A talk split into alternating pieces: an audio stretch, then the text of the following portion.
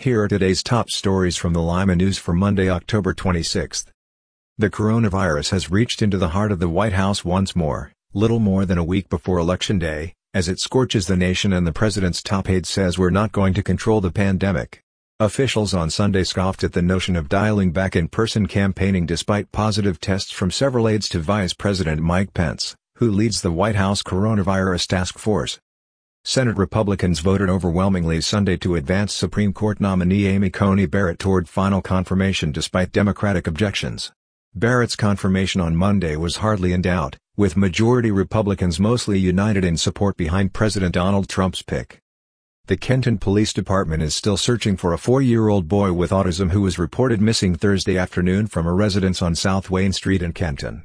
Some 600 people have been involved in the search efforts. Officials plan to take to the air Monday.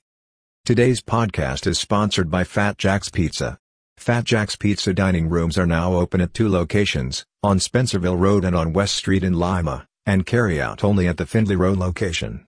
Their combination subs are back, for only $5.75. Fat Jack's, celebrating 45 years as Limaland's favorite pizza. The Auglaize-Mercer County YMCA hosted a trunk or treat at JC's Park Sunday in New Bremen. In sports, learn how the Browns performed Sunday and more. Learn more about these stories and more in the Lima News and online at limaohio.com.